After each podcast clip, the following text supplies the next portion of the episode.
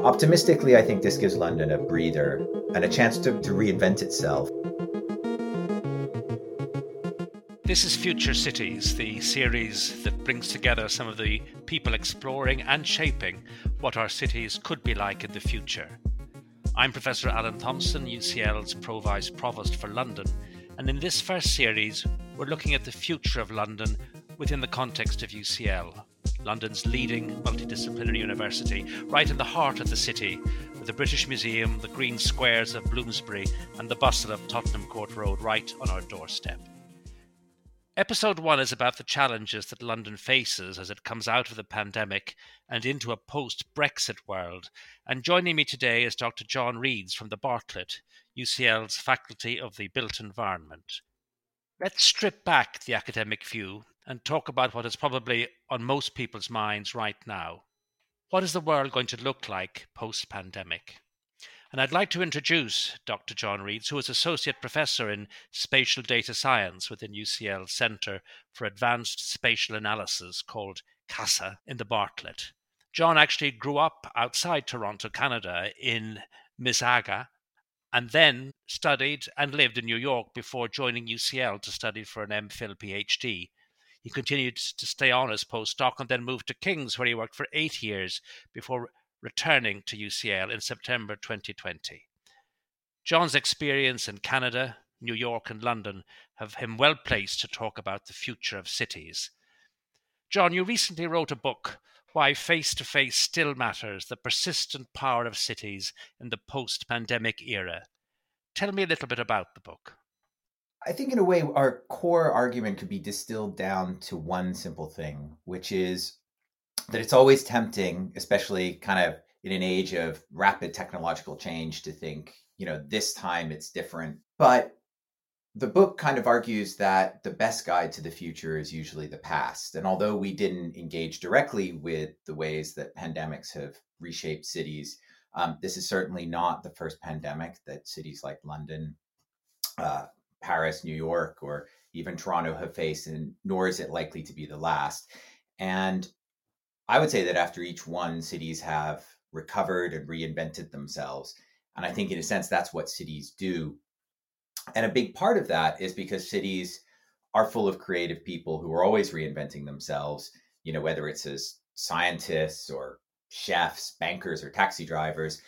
And that cities excel at bringing those people together and enabling them to, you know, create new products, new services, um, and that's because they provide the infrastructure for doing this, whether it's, you know, the big infrastructures that we think of like airports, rail stations, subways, buses, or all of that informal infrastructure that supports sociability, restaurants, bars, universities, theaters, and so on. And so what we do in the book is we start by looking at the kind of the transport infrastructure that moves stuff, boxes, bits, people around. And then we kind of build up from there. So, sort of developing an argument from first principles and then showing how that plays out in you know what we recognize as a great world city like london right so it's really all about all about the people i guess certainly for the university during the pandemic and still now we saw most workplaces adopting to to remote working people moved out of the city either to the countryside or to smaller, more affordable towns and cities. Can you really see a world where people will be choosing to commute back into the city daily, packed into transport for London? I know there's considerable anxiety even as we speak about that as a concept. So, what is it that will will draw them back and and draw them back safely? I think that what has happened. I mean, the trend towards remote working was kind of baked in long before the pandemic. It was changing, but it was changing very slowly. Um, one of the metaphors that we use uh, in the book is that you know COVID was the petrol, but it wasn't the, the fire. Mm. And I think if you look at an industry, if you will, like academia, a lot of us have all, had already been working from home two or three days a week, at least the, the academic staff, if not the professional services. And what's happened is is that the pandemic has led institutions including universities to realize that a lot more staff probably didn't need to be there 5 days a week and can and should be offered more flexibility. However, there's there, there there's two things. So I, I think we did adapt very well to keeping the show on the road. But one of the things that comes out very strongly in our interviews and you know also in our personal experience is that what didn't happen was you know the the hard stuff developing new contacts building new businesses um, these things carried on but they're much harder when you can't meet up with you know venture capitalists and hedge funds or research collaborators especially new research collaborators with whom you don't already have an existing relationship mm. so i think as to what's going to bring people back it, it's that need to meet face to face when what needs to be dealt with is something hard and complex routine work you know the the monday morning check-in bi-weekly meeting uh, lab meeting things like that these are much more amenable to being shall we say hybridized. So some people might want to be there in person some people are happy to do it online. Yep. but then of course that's going to bring in new questions around if half your office is is working remotely how do they participate in you know what we historically called things like the water cooler chit chat you know where you would find out about oh you're working on that. Actually have do you know that so and so is also doing this? Um, as i love this quote from one of our interviewees that it's it's hard to nobble someone in the corridor when there's no corridor. And i think that that really speaks to the sorts of issues that will bring us back. As to doing it safely i think one of the potential long run benefits of this remote working experience is realizing that the nine to five the need for people to be there in set hours, especially within knowledge work, becomes less compelling. So some people might want to travel in at you know 6:30 a.m. and travel home at 4:30 in the afternoon. Other people might want to shift their hours a bit later. So what that hopefully will lead towards is a kind of a, a, more extended but less intense rush hour as people you know self-select according to their their tolerance for uh, being in the same carriage as hundreds of other people. So flexibility is key, and this concept of people uh, taking responsibility for themselves, so they they make more sensible decisions, perhaps. Uh, but but also then this balance about appreciating that you need to engage face to face, but not all the time. I mean, do you think our, our workforce are capable of distilling out the fact that face to face working is really important, but not for everything, and, and therefore having the incentive to come into the city uh, rather than stay in the comfort of their own home where they're in control of things and can do their own thing? That's a good question. I think that many of us, you know, without necessarily saying that we miss being in the office every day, miss that that the buzz that comes from being around colleagues, being you know stimulated intellectually by what they do mm-hmm. um, what they're working on what we can work with them on. And again i'm speaking in particular to what we would call the knowledge intensive industries you know higher education and research consultancy banking the arts arts and culture kind of the areas where in a sense we hire people to have agency right? We don't hire you know high profile professors and then tell them what to do. And this is the same thing with actors and you know directors we're hiring them for their for their skills. Um, i think one thing that has been thrown up very strongly by this is that you know the distinction between those workers who were able to adapt quite quickly to being online because of the nature of their work versus the challenges that we faced with um, supporting you know key workers critical workers people like delivery drivers supermarket staff. Um, that's a bit of a tangent, but I, I think that to kind of try and bring that back to your question, you know, work is is is for many people more than just a space where you go and do something for a set number of hours, and that means that most people will want to engage with that strongly. There's there's the psychological motivation. I uh, agree, agree but I, I, I sometimes worry that people may may not fully appreciate this. And and and it's the same with employers. I mean you know ucl is is a huge uh, employer but will it trust its staff sufficiently to allow them the flexibility that they need? So will will the employers move into this brave new world with, with a greater degree of trust and flexibility? All of the evidence that we have and obviously that evidence is is developing every day but certainly you know what i've been reading in the news and what we pick up from, for instance, our our interviews, some of which we we kind of re-interview some of our interviewees uh, in the midst of the pandemic, is that people are are motivated. They they want you know people want to do their work to a high standard, and therefore, I think, in a sense, my my hope is is that employers would trust their their their employees. And in, in, a sense i think it's necessary because the best way to attract and retain the most valuable workers is to give them agency is to give them scope to affect change to have control over their environment.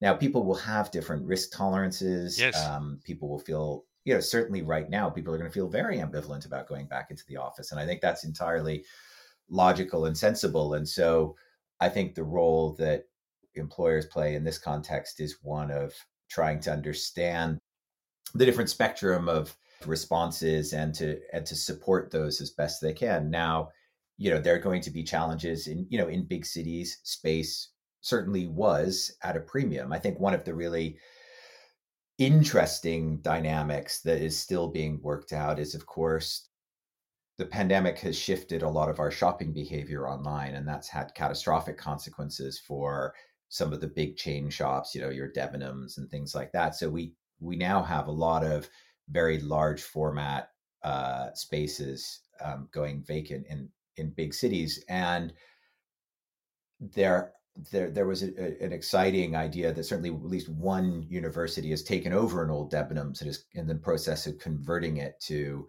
uh, a, a teaching space, and so. I actually think a bit of easing of the pressure on a city like London in terms of you know ever higher commercial rates driving you know certain kinds of businesses you know with high turnover um, towards more flexible uses more creative uses um, dare i say it pop-up uses could actually be a very good thing for london because it had become incredibly unaffordable for the majority of londoners to actually you know to, you have people in if you will regular jobs uh, to to aspire to ever you know live within zone six kind of thing. Absolutely, and I suppose one of the things everybody keeps saying is that life will never be quite the same. But actually, that's not necessarily a bad thing hmm. because we've we've learned a lot uh, during this time, and and the tragedy would be to to lose that learning. So in terms of you know use of space and and and shared space and and perhaps again thinking about UCL working partnership with with a community with with Camden. And I know for example that we are looking at, at different use of, of joint spaces both to integrate more but actually to to have more effective use of space. And and I guess that's something which we, we may see more of over over the next 12 24 months. The shaking up of assumptions is certainly going to drive creativity there. I'm in mind a little bit of the glee we all took at the sort of collapse of of WeWork's, you know, IPO, initial public offering shortly before the pandemic. But of course, it kind of seems like what we're headed to now, and I think this is going to be one of the really interesting things, is I do think people will prefer to have local options, you know, for work.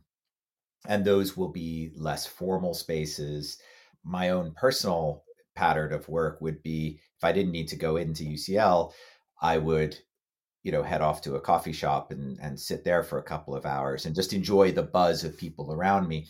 But I would do all that on foot because, you know, why get on the tube, do everything else when I could just walk somewhere that was local, maybe run into a friend. And so there's, I think, a potential for local high streets within what planners would call conurbations to benefit. So you know, my co-author on this book often joked that today bread in Walthamstow Central must be the center of the you know the creative world in London because he had I think three of the interviews that we did with people in the cultural sector. They all independently suggested that location. Um, and you know that's not going to feature on a you know we normally think of the cultural industries as being about Soho in the West End but that of course is not where these people live it's where you go if you have a big editing suite. You need to bring people together to look at an edit of a film or or something like that. But the people who work in those industries live out here. They're happy to meet out here. That's kind of part of their routine, if you will. So in terms of kind of that flexibility you were talking about, it's looking at ways to offer more more sites, smaller locations, more flexible locations seems like a, a positive in the context of UCL, we've talked about UCL as an employer and we've talked about its staff. We, haven't said much about the, the students and, uh, and the new graduates. And of course, they've really missed out on many opportunities. One of the exciting opportunities in London is, of course, working with the boroughs to create placements. And, and that's been something uh, students have really enjoyed, and, and also as volunteers. And I, I wonder, is that something which we can use to help not so much attract uh, students back, but to actually enrich students when they do come back? And, and how might that have changed as a result of what's gone on? My, my suspicion would be that UCL and, and the other universities won't have to work particularly hard to attract students back. I think they are probably desperate to come back. You know, if they've been here for a year or two, they're probably desperate to see friends. If they're still living at home, they are you know, however much they love their parents, desperate to leave. And I think that there's outside of the classroom, one of the really valuable things that universities do is provide, in a sense, that initial seed of social capital, um, both the friends that you make through university, which is much harder to do in a deep way online. So, you know, it's much harder to form those kind of relationships that will stay with you for the rest of your life, you know, during that time of transition. But then also the exposure to employers, to ways of working, to kind of the the, the norms of, of the business world. And so I think that supporting them in developing employability skills, um, both in sort of more formal means and and informal, you know, seminars and other things, which are, you know, I think, challenging for students to engage with remotely. Because if we all, you know, repaired to, you know, a, a pub or some, you know, a restaurant, then that conversation would become much more multi-way and students would be in a position to sort of observe how we interact, what we talk about, what people are excited by. One of the things that we don't really appreciate is the richness of face to face contact as a kind of if you will, an information channel, right? So it's not just about what I'm saying, uh, as you know, as we're experiencing now, but also about you know, do I look excited about something? Am I you know staring you know uh, staring off into the distance? You know, um, how is the person I'm speaking with responding to what I'm saying? All those really subtle cues um, from which we extract a great deal of information. You know, who showed up, who didn't show up, who led the conversation, who was silent those those those really valuable cues are just missing and and they're sort of impoverished when we do zoom calls i guess i would say. Well yeah and i mean you know the point I, I, I often say you can judge the value of a meeting by the length of time people stay behind after the meeting mm. to discuss. And actually sometimes the, the the discussion after the meeting is even more valuable than the meeting itself. And of course that that just doesn't really happen. You can try and make it happen, but it's really quite artificial, and it, it, usually, as you say, it peters out. We've talked about the pandemic quite a lot. We haven't really talked uh, so much about that, that B word, Brexit, and and then this combined effect. How do you think London is going to be able to respond to that? Because in a way, you could argue the pandemic has slightly overshadowed Brexit. and We haven't really felt the impact, or at least we haven't been aware we've felt it. I suspect that over the next 12 months, we will still be wondering if things are the result of Brexit or the pandemic sort of hangover, if you will. I think the kind of the effects of Brexit will probably play out over the much longer term. On on one side, you know, for the past 40 years, the default choice of many businesses that wanted to operate internationally and wanted to have a base in Europe was probably to set up some kind of major center in, in London. And I think that what Brexit does is it changes that default. So, you know, we have stories about sort of the financial services in Amsterdam starting to pick up, you know, Paris trying to attract people and and and so on. So I don't think that means you know all of those companies that have bases here are suddenly going to pack up and move 5000 staff across the channel. But it means that when they're making decisions about where to invest and where to expand those decisions will inevitably go to Europe because it's easier to be on the inside than the outside.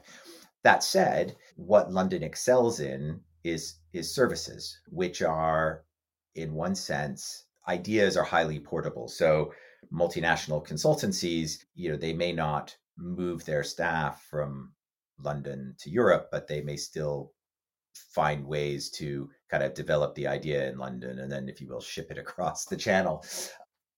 In a, if if I were being optimistic, I think I would actually focus on the ways in which this might reduce the pressures on London. For instance, the Treasury has historically recognized as particularly valuable. So, if what we see is reduced demand for gigantic offices, for expanding headquarters, and things like that, that might actually help to make London a more livable place. When you turn to, for instance, what's been built in terms of residential housing, I've been involved in research, and there's also a really nice piece of research done by the Bartlett School of Planning looking at kind of shrinking homes in London and the kind of the scale of that effect. And that is a result of international investment, well, in part coming into London and people saying, well, we can build and sell a hundred studio flats uh, of relatively poor quality rather than kind of investing in homes where people want to live. But that's because the demand in London is so great. If we actually ease up on that, it gives London a chance to take a breath and say, well, hang on a minute. You know, post pandemic, is this the way we want people to be living?